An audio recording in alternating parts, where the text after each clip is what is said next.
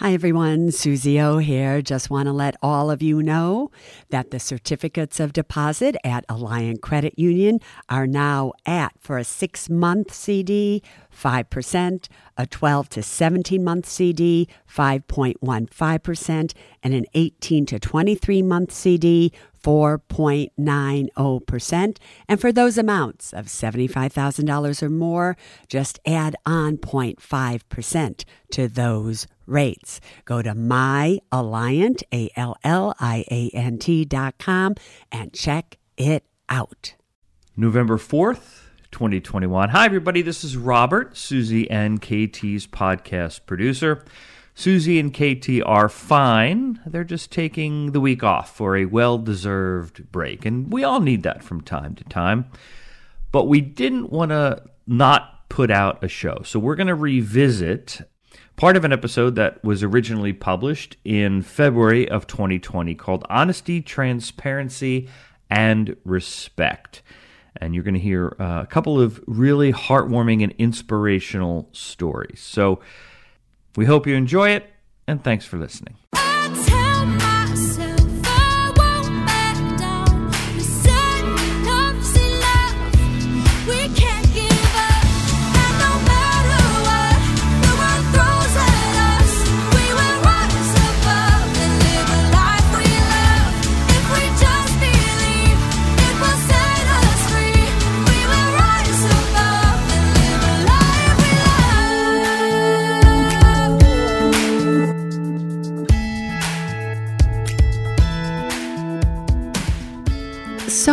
Many of you, so many of you have been writing in because you know I've been talking about financial abuse for a long time now on this podcast. But recently, so many of you have been writing in about how you feel that you have been financially abused by your parents, in particular, your father. So I want to read this one email that I got um, not so long ago. I actually got it on February 9th, 2020. And I'm just going to call this woman Kay. All right. I'm just going to refer to her as Kay.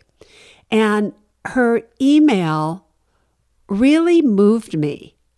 And it's a little bit long, so I ask you to have patience. But it's a fascinating email. And she says to me, Hi, Suze. I heard your call for stories of abuse on your recent podcast. First, let me say that I am doing well now and I have a pension, investment income, Social Security, and a home that I love. But it was a lot of work with mental health professionals, including friends and a husband who is a gifted psychologist who helped me get here. Now, before I go on and continue to read this email, I love how Kay started this because for those of you who feel like there's just no hope, that you can't recover, that you'll never ever have any money, that it's just how your story is, you've been abused and you stay in that, I'm just wanting you to see what she said. I just want you to hear what she said. She's doing great now but it was a lot of work. She goes on to say, I believe abuse often starts in childhood, which grooms us for our future.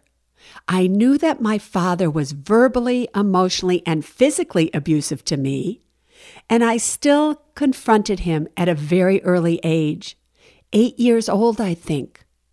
This made me the target of his rages. He said I didn't respect him, and of course I didn't. I still don't, years after his death. Somehow, I had the courage to say what the rest of the family, including my mother, couldn't. It wasn't until I was in my 40s that I realized the extent of the physical and financial abuse. I had breathing problems from a very early age and was reprimanded for breathing through my mouth. As the years went on, I adapted to shallow breathing through my nose, but eventually would wake up gasping with sleep apnea. My doctor ordered a CAT scan of my head, and we discovered old facial trauma injuries, which include my nose having been moved across my face and skull, bone breakage from a blow to the face. My nostrils were almost completely blocked by scar tissue. I had a 5% opening in one and 15% in the other. The ENT surgeon told me they could help me. I was in shock. Never had anyone said those words to me. It is likely that this happened when I was a baby because my mother said I had delayed speech and would stand in the middle of a room and scream as a toddler. I have since recovered from this surgery. The financial abuse also started in childhood. I was in a car accident and did not learn until 20 years later that there had been a cash settlement. My father took the money instead of saving it for me. When he let something slip about this, I asked, why didn't he give me the money? He turned it around, saying, Didn't I take care of you well enough? Well, not in my opinion, he didn't. He did pay two years of college, but in my third sent a letter for my birthday saying, This is the last money you will get from me. I need to start retirement savings. My mother told me he was to pay all my college expenses according to their divorce settlement, and we did find the decree stating that in her papers after she died. By the way, he was a millionaire. I did not have the strength at age 20 to sue him, so tried to work and go to school for eight months. It was too difficult for me, and so I put everything in storage and moved to Mexico with my boyfriend, waiting for financial aid and to get a summer job to save up for the following school year. It was not until recently that, looking back on this period, I really was homeless. At my father's memorial, I learned that he used that money to put his wife's kids through school instead of me. I tell you this to say it did set me up for future abusive relationships, but also made me so much stronger when I confronted the memories and realized I had resilience. My first and second husbands were abusive, but I never let them have complete control of my money. That I had learned from my father. My first husband was demeaning, and everything revolved around money. My second was controlling and turned the phone off so my friends and family could not call me in the days before cell phones. But I took my power back inch by inch, met a wonderful man, my third husband. I will say that he is the only person in my life who's never said that I was wrong. So, Suze, I have listened to you for years and it is your continued help and advocacy that has helped me to rise above. Love your new theme song, by the way. I now live my life by three principles honesty, transparency, and respect. Because I never had those until I was in my late 40s. I treasure these qualities in my dealings with others. God bless you and your work. P.S. You can use all of this in a podcast to help others. So I read you that because so many times in your life, you have things that are confusing to you things that keep you powerless that sometimes you don't even know where did they come from? Why do you feel this way? Why do you get angry? Why do you go from one abusive relationship to another abusive relationship to another abusive relationship? And I'm not saying that all relationships that you happen to get in that are abusive is because your father or your parent was abusive to you. But on some level, after I started to read this email, I started to think about my own life and the relationships that I myself got into really before I was in a relationship with KT. Remember, KT is my spouse. You can listen to her on last Thursday's podcast, the Valentine's Day podcast. And I started to think about why was it that prior to KT, the majority of my relationships, not all of them by any means, but on some level were seriously mentally abusive to me. That just somehow they never honored me. They never really cared about me. They never wanted to take care of me. I was always expected to take care of them. And then I started to think back to my childhood. And I remember my father yelling at me and hitting me and, and being physically abusive to me. You also know he was sexually abusive to me. And as I grew up, I thought I had overcome that, and it didn't play a part in my life. Because I was living such a great life, or so I thought I was, because I was making money now. I was great. Everything was good. Because if you make money, everything's good, right? Wrong. But you can still make money and get yourself into abusive relationships, at least mentally. Now, I've never been in a physically abusive relationship as an adult. The only person ever who was physically abusive with me was my father. But it's important to really just take time and think about it. Now, what's so great about Kay's email and what's so great about my life as well, you really can rise above. You really can. And so many times people say to me, Suze, once you go back and change the relationship that you had with your father and everything like that? And actually, I would not. Because those things happened to me. I can sit here and read these emails and identify with these emails and then bring the information to all of you that maybe need to hear this I can bring that information and that compassion and that identification with all of you for you also to look at Kay, who now has so much going for her as well as me, and know that you can do it as well. But for you to do it, you have to recognize it. You have to stand in your truth as to have any of these things gone on in your life or are they going on in your life right now? So, to that end, I also, on the exact same date that I got this email from Kay, so I always find this fascinating, I got an email from a woman by the name of Terry. And Terry is an assistant district attorney in California. And she loved, loved the podcast that we're doing on financial abuse.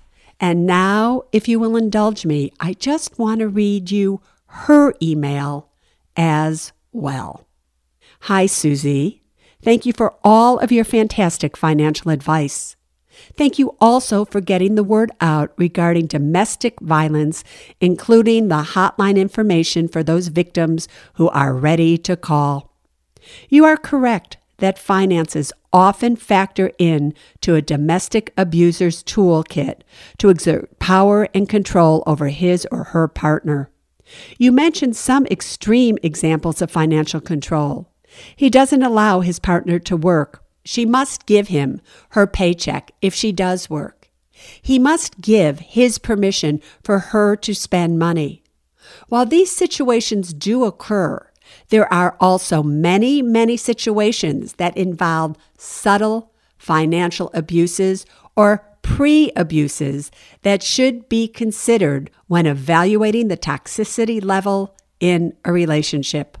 She then goes on to list a few things. Now, given her position as an assistant district attorney, I have a feeling she's come across a whole lot of this really. So let's pay attention here. Dating but not living together. Here's what she wants you to know. Is he making suggestions or is he telling you what to do? Why does he think he can tell you what to do with your money? Is he offering helpful advice and are giving you constructive feedback? Helpful advice would be things like, Honey, are you sure you can afford a new car?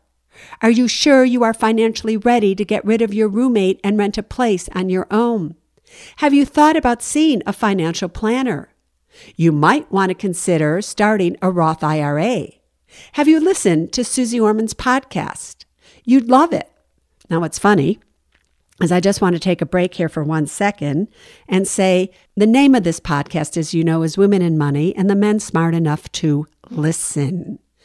And even though I'm directing this now where a male is an abuser, and I'm talking to the females out there, there are many, many times when the female is the abuser to the male, or there's a female that's an abuser to another female, or a male that's an abuser to a male. Now, the majority of circumstances really are male to female. So that's why I'm concentrating on that right now. But please know it is absolutely, and I've seen it many times, the other way around as well. Right? I'll continue. Or do his criticisms serve his goals? Is he using money to legitimize or mask his need to control your appearance or change your behavior? What is it with you spending money on getting your nails done? Are you wasting money on another new outfit? Why are you so into your looks? You're always spending money on yourself. A girls' weekend? I don't think so. Why are you spending all that money to spend a weekend with them? What about us? He's really meaning, what about me? Or does he say to you, you're selfish? Basically, is he trying to help you be your best financial self? Or is he putting you down, picking a fight, and trying to make you feel bad about yourself so that you conform? She goes on to say if you are living together or married and sharing expenses, do you both have a shared understanding of your current money situation and future financial goals? Are you in agreement with how the paychecks are spent? What percentage is assigned to expenses, savings, disposable income, all of that? Are there accounts that you do not have access to? Does he brush you off or refuse to answer when you ask questions about them? I've got it handled. Is he making financial decisions without your input or over your objection? We are going to refinance the house. I told my brother we'd loan him money. We're going to sell your car. You don't need it. I'll drive you to work. Do certain spending rules apply to you only? He'll give you a hard time about wasting money, going out to lunch with friends or coworkers, maybe even guilt or bully you into eating alone at your desk. But he doesn't consider it wasting money when he goes out drinking with the boys.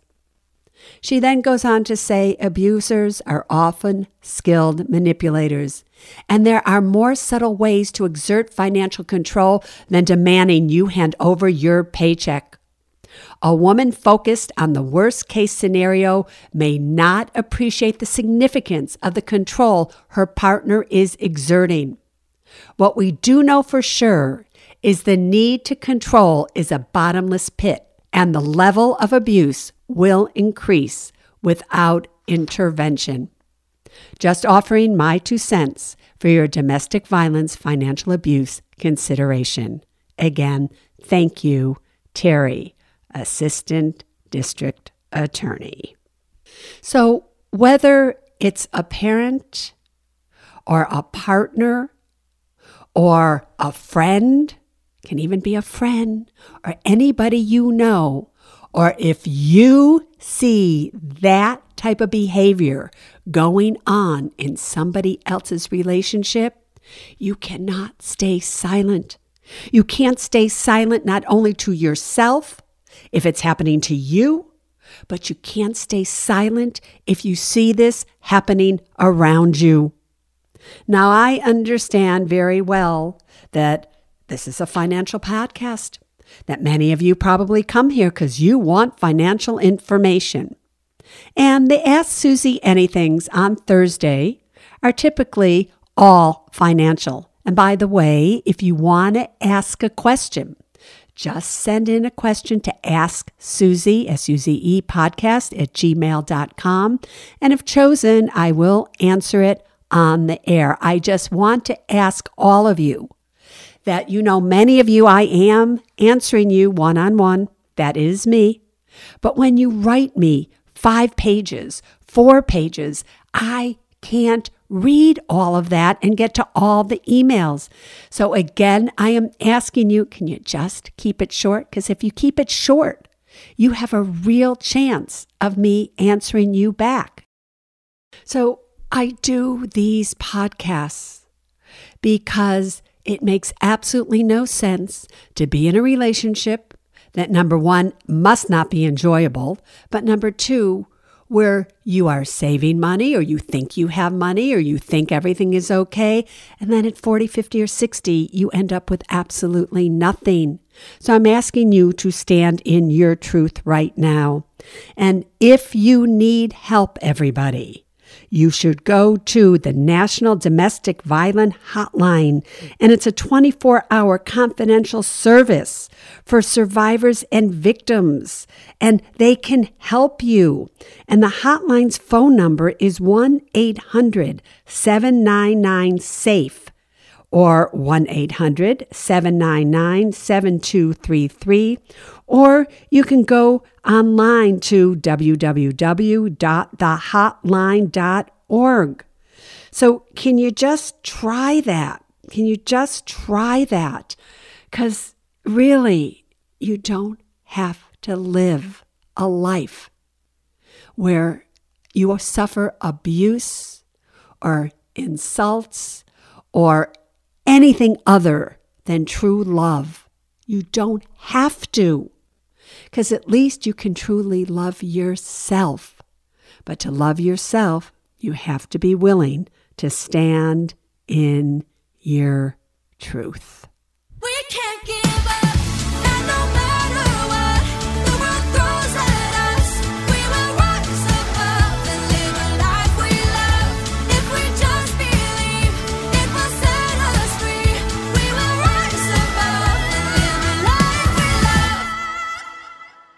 Neither Suze Orman Media nor Suze Orman is acting as a certified financial planner, advisor, a certified financial analyst, an economist, CPA, accountant, or lawyer. Neither Suze Orman Media nor Suze Orman make any recommendations as to any specific securities or investments. All content contained in this podcast is for informational and general purposes only and does not constitute financial accounting or legal advice. You should consult your own tax, legal, and financial advisors regarding your particular situation. Neither Suze Orman Media nor Suze Orman accepts any responsibility for any losses which may arise from accessing or reliance on information in this podcast. And to the fullest extent permitted by law, we exclude all liability for loss, damages, direct or indirect, arising from the use of this information. The must have documents discussed in this podcast are legal documents created by a lawyer and distributed by Hay House.